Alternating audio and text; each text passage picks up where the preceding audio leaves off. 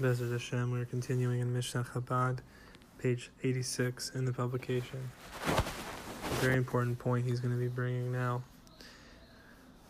We're talking about these primal intentions, these primer, primal structures of form of intention, of where the Creator was, so to speak, preparing within himself all that he was going to then later create, like this one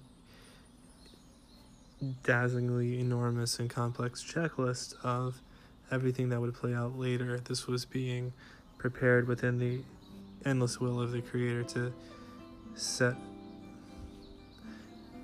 compared to his absolute boundless power, to set a limited intention for a certain universe.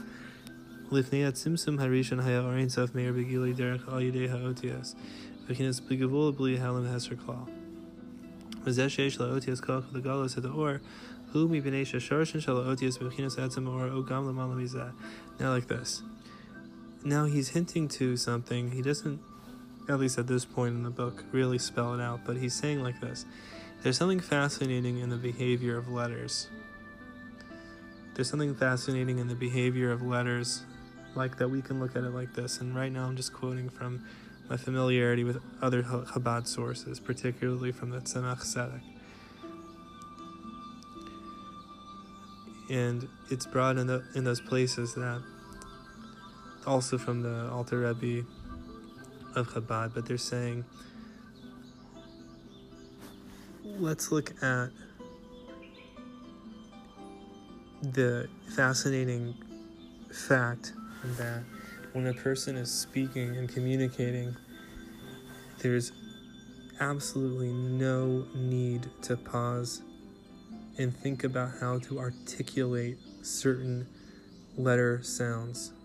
We don't need to wake up and practice saying our A's, our B's, and our C's. Like, make sure that we remember how to articulate our mouth so that we can form the C sound or the D sound or the F sound or whatever it is. This is uh, something that's extremely automatic. And they say, well, that, that's pretty interesting. You know, and when you think about the tremendously complex movements that we are moving our mouths all the time in the shape of these different letters to express these letters. It's pretty complex stuff. How is it that we do such complex actions so easily, so swiftly, like no problem? Versus, you know, if somebody were to try to get really good at swinging a baseball bat um, or whatever. Uh, I mean, a person trains themselves to type very quickly, and all of a sudden, you know, a person is typing fluently. I mean, very complex movements on the keyboard. How does that work? That all of a sudden it's effortless after a little bit of practice. Um, but, you know, versus a, a painter or a, or a sculptor or uh, a calligrapher, you know, there's there's still even with an expert often a lot of thinking involved like make sure that they do the movements right. But but why is it why should it be that let's like f- focus back in on speaking why should it be so easy to articulate the different letter sounds with our mouth so fast you know our mouths are just when we're talking we're just blazing through making these different movements with our mouth and we're not thinking about it at all. We're just easily speaking. And so, with this meditation, we're thinking about how, in a very deep place, even though it's the fact that on the one hand, the idea of the letters that we are speaking to form words and meanings are at the bottom of the chain of expression of meaning, which means to say that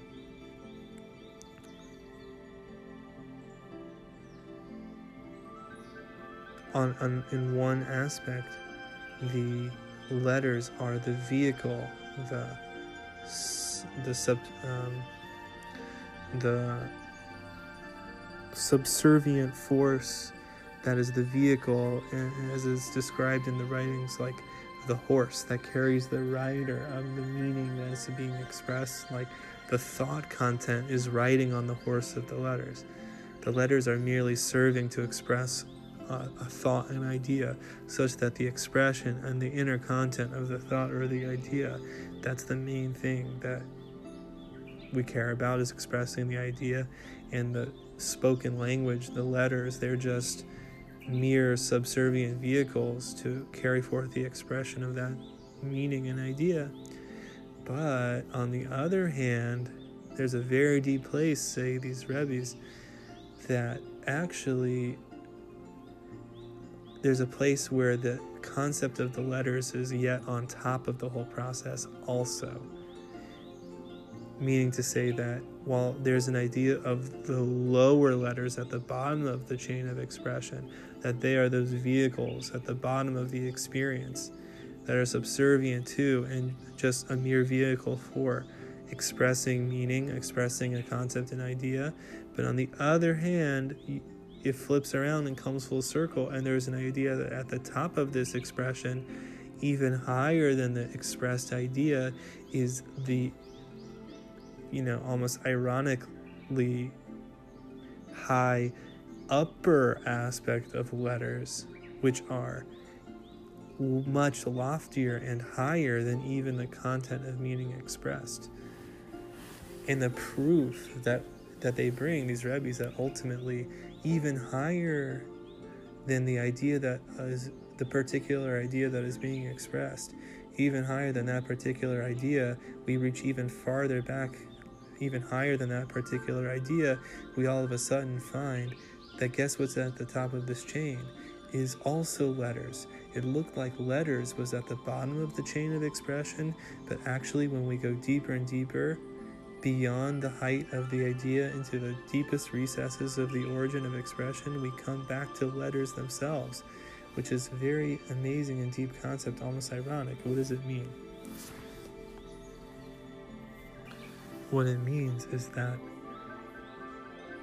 when a person is trying to express an idea or express something in the world, there is even deeper than that particular thing they want to express is the desire for wanting to express that item.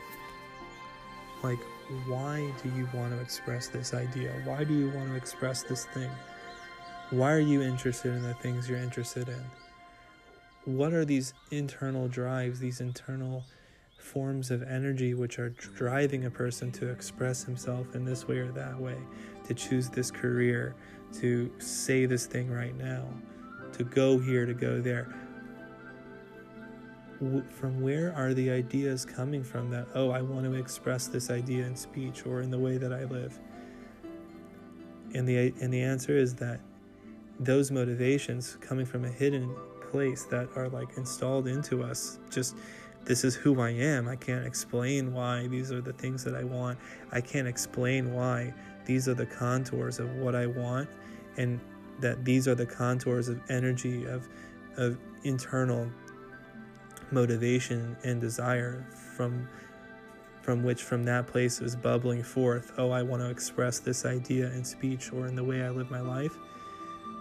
Those are called the upper letters and in a very deep place related to what we just spoke about last time just as in the sense that we said that everything that is unfolding in the creative history is only just drawing forth what the Creator already desired, the contours of what the Creator already desired, from within the carving out of a certain contour within His ineffable will of endless power, so to speak, that He was, so to speak, setting up this enormous checklist of everything He wanted to do.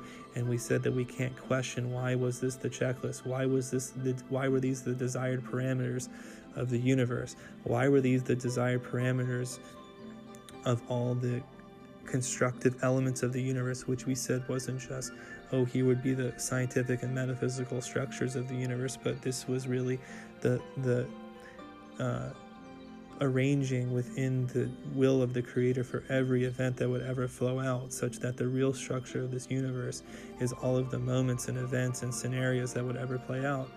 That we said we can't ask why this was the universe the creator chose and wanted. We simply just say this is what he wanted as the best. so too it's the same with us. The fact that each person has an inexplicable formatting within himself of hey this is just what i want. I can't tell you that this is why that i want these things. I can't tell you why i'm into this thing. I just am. Leave me alone right? It's, it's just like you can't question it. You know why does a person want to be good? Why does a person want to learn torah? Why does a person want to travel? Why does a person want to make music? The answer is i don't know. It's just who i am it's like i was born this way and that's exactly correct and you know why you know the deep reason why is because the deepest nature of who a person is, which is what they want, which is something they didn't choose. As King David says in Psalm 139, Ata kanita kliotai, Hashem, you acquired my motivations. You created me. You you programmed me to want these things. It's beyond me, and I, I can't escape what I want. I can't escape what I'm interested in. I can't escape what I'm passionate about. It's just the very skeleton of my being. The reason that's the case is because that aspect of ourselves, which is just, I like these things and I want these things because I want them because I was designed that way.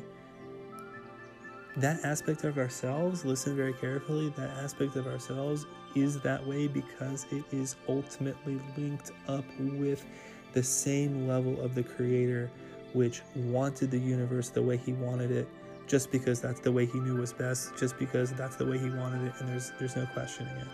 In other words, there's a merging. It's so amazing, but there's a merging between the very, very deepest core of who we are, which is the contours of what we want, and there's no way around it. There's a merging of that concept within ourselves with those extremely deep contours of the universe itself, which is that the Creator just wanted this to happen. He wanted all these moments to unfold, that would be that desire itself would be the constituent underpinnings of the entire universe, such that, again, just as with a person, we say ultimately the entire unfolding of a person's life is that he has this unescapable drive to express certain things coming from the fact that this is just beyond me, this is just how I was designed, and I can't escape it. And my whole life is flowing out from the perspective of my my quest to express those things I want to express and my challenge in overcoming myself to express those things. So, too, the whole universe is also similarly completely bound up within the process of expressing what it was always destined to express, based on, so to speak, the inner desire of what wanted to be expressed in the universe itself. So, then we're circling back now to think what, what, what does this have to do Nakama. So, what does this tell us then about that phenomenon that, while on the one hand, the letters of speech are those subservient, like horses or vehicles, which are carrying expression, yet on the other hand, yet on the other hand, somehow they seem to be those ultimately upper forces which are driving expression. Proof is that we can effortlessly articulate letters and sounds such that the articulation of the different letters and words would seem to be actually now above the thinking process, driving the thinking process. Why? Because they, say the rabbis, they are what are driving thought to express them. In other words, what's at the bottom and what's at the top. If the if the goal is to express the word Hashem, right, the word for God, Hashem, so on the one hand, it seems the letters are the subservient forces, like they are just a vehicle to express the concept of Hashem.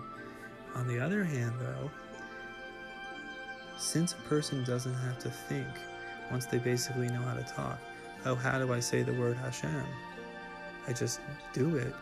Well, then, from that perspective, it's the letters which are coming from the place higher than thought, which are saying, hey, thought, say these letters.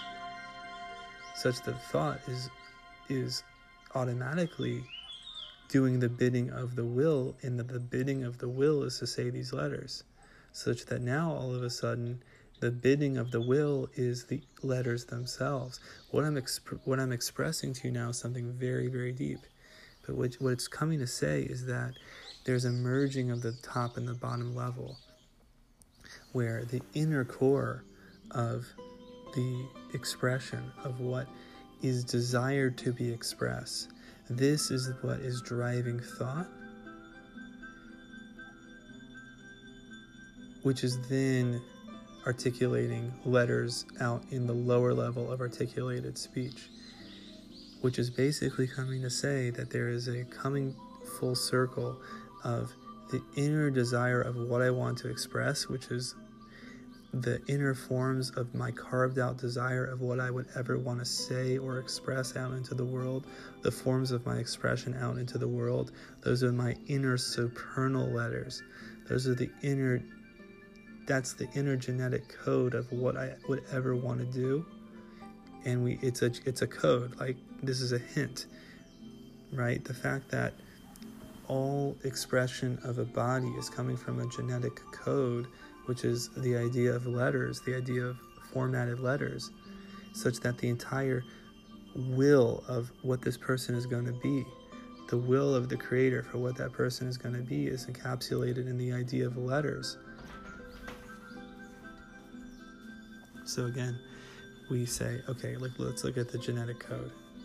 The genetic code is like it's a code for this is what the Creator wanted the person to look like in all stages of his being. In totality, it's summarized in his genetic code. It's code, it's letters. Ah, letters. I thought those things were the lowest thing. No, they're also the highest thing. Because they're completely dominating the entire body system of this person coming from the genetic code. Okay, that's letters on the top, that's letters on the inside. The idea of letters on the outside at the bottom of the chain is, so to speak, the body itself, because the body itself is representing the idea of letters of expression in that it's the expression of the of the genetic code.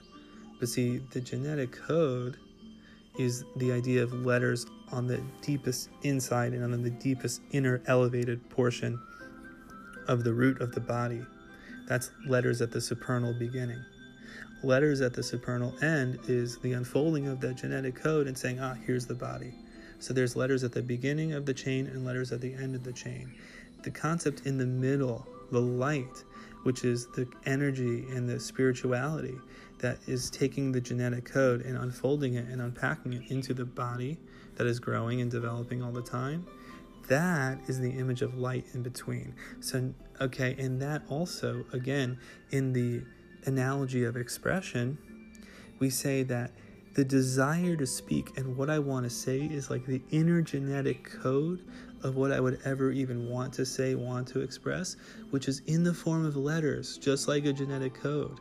These are called, in Kabbalistic terminology, the most supernal energies of creation. There's a hint to this, by the way.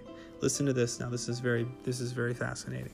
There's a hint to this idea of a genetic code and a uh, most supreme level of letters at the top of a chain which is driving the process. That even though the lowest end of a chain of a process is coming out in the idea of letters as the lower subservient vehicles of expression at the bottom, yet all of that is being rooted paradoxically uh, uh, ineffably in the most upper supreme concept of letters at the top of a chain, like a genetic code. What's the hint to this? That the word for Yehi Or, the word for, and God said, let there be light, Yehi Or, let there be light. The, the numerical value of Yehi Or is 231. 231 is a special number because if you took the 22 Hebrew letters and you drew lines setting up all the different possible pairings of the different letters of the Hebrew alphabet, there would be 231 unique possible pairs. These are called the Rala Shearim, the 231 unique pairs. That number, 231, is the same numerical value of let there be light, which is to say that the deepest light of creation is ultimately coming from the Hebrew letters, which means the deepest light of creation is coming from the aspect of, as we said, that the Creator was carving out with his, within his internal desire the, the, the contour, the form, the, the, the, the essential picture of everything he would want to express later, like a genetic code for the universe, a code of desire in the form and the concept of letters. As we said, that letters comes from the same etymology as to approach or to express. This the contours of my desired approach to the world. Again, like a person wants to go do a basic task. I want to go buy groceries. I want to go mend a relationship. I want to um, I want to make more money. So a person then is formatting within their desire okay, how am I going to do that? But really, what we're saying is the fact that you are even formatting that desire. I want to go to the store. I want to heal this relationship. I want to make more money, etc., etc. I want to learn more. Those desires were actually already formatted before you even had those thoughts in the genetic core of what your soul desires and your your soul's genetic core of what it already wants in your spiritual in your spiritual genetic code of your desires those are your supernal letters. That's where your desires were already chosen for you by the creator. In the same aspect that the desire for the unfolding of the universe was already chosen by the creator before he even got started part and parcel of that is that your desires were already chosen for you such that when you're planning to go to the grocery store and you're starting to think that out in the language of thought, okay, what am I going to do? When you start thinking, how am I going to mend that relationship? Or how am I going to learn more Torah? The desires for those projects which would later come up in your life were already selected for you and are part and parcel of the genetics of creation itself. And so, all this is to explain what the rabbi here, Rabbi Miller, is really saying here because he's quoting from different Chabad sources that I happen to be familiar with. And that's why he's saying now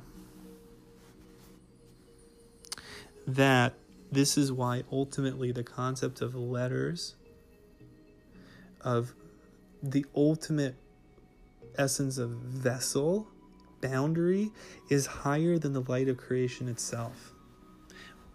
Again, we said that the word yehi or let there be light is coming from the same numerical value of the 231 letter pairs, which is to say that the light of creation is only coming to express the letters.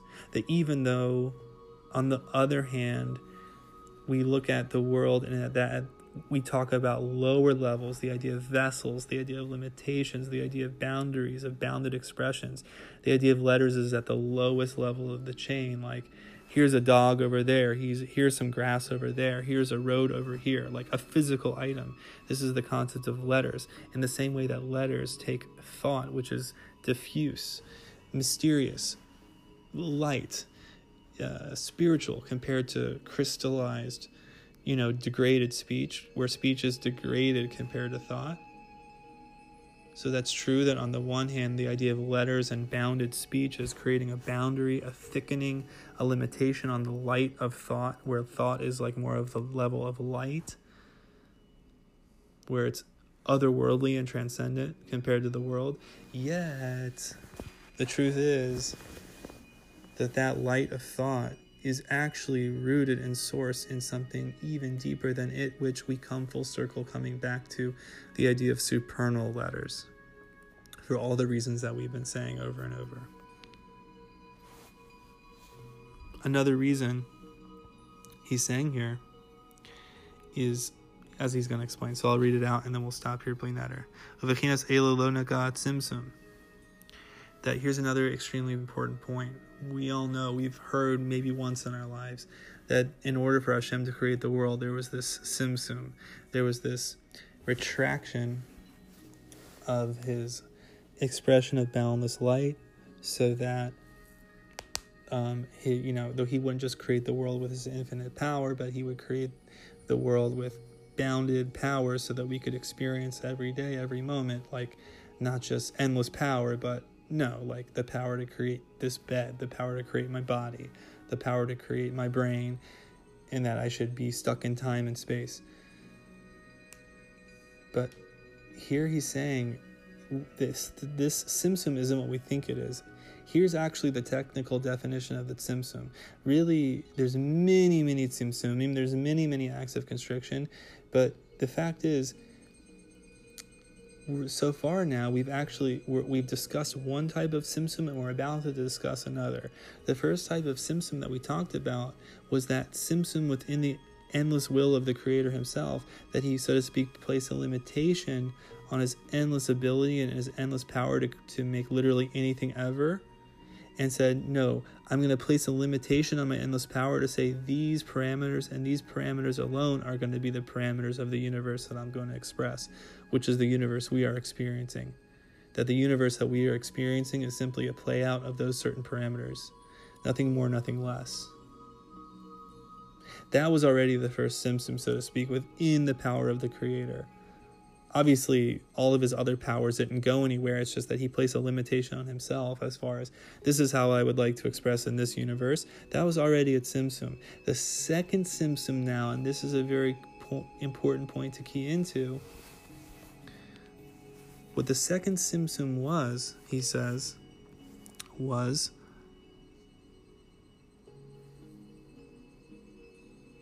um,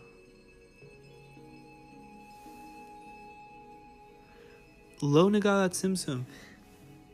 Once those inner supernal letters, those carved out contours of desire, so to speak, within the ineffable will of the Creator, were carved forth and selected as the parameters of our universe, they themselves never got affected again by its tzimtzum.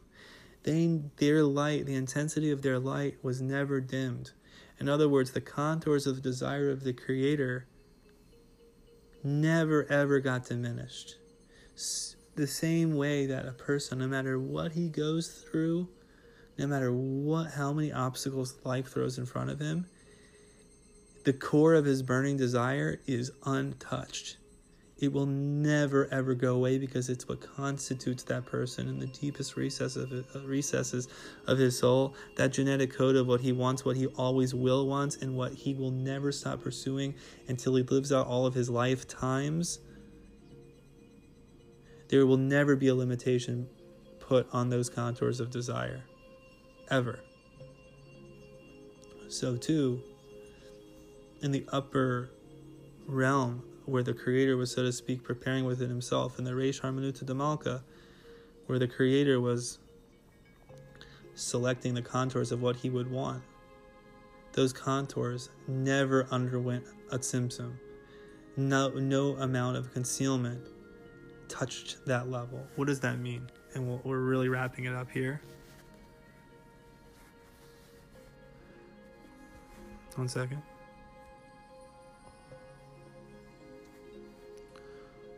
כמו שיתבהר בערך, היינו מפני ששרשן למעלה מהאור שבא בגילוי.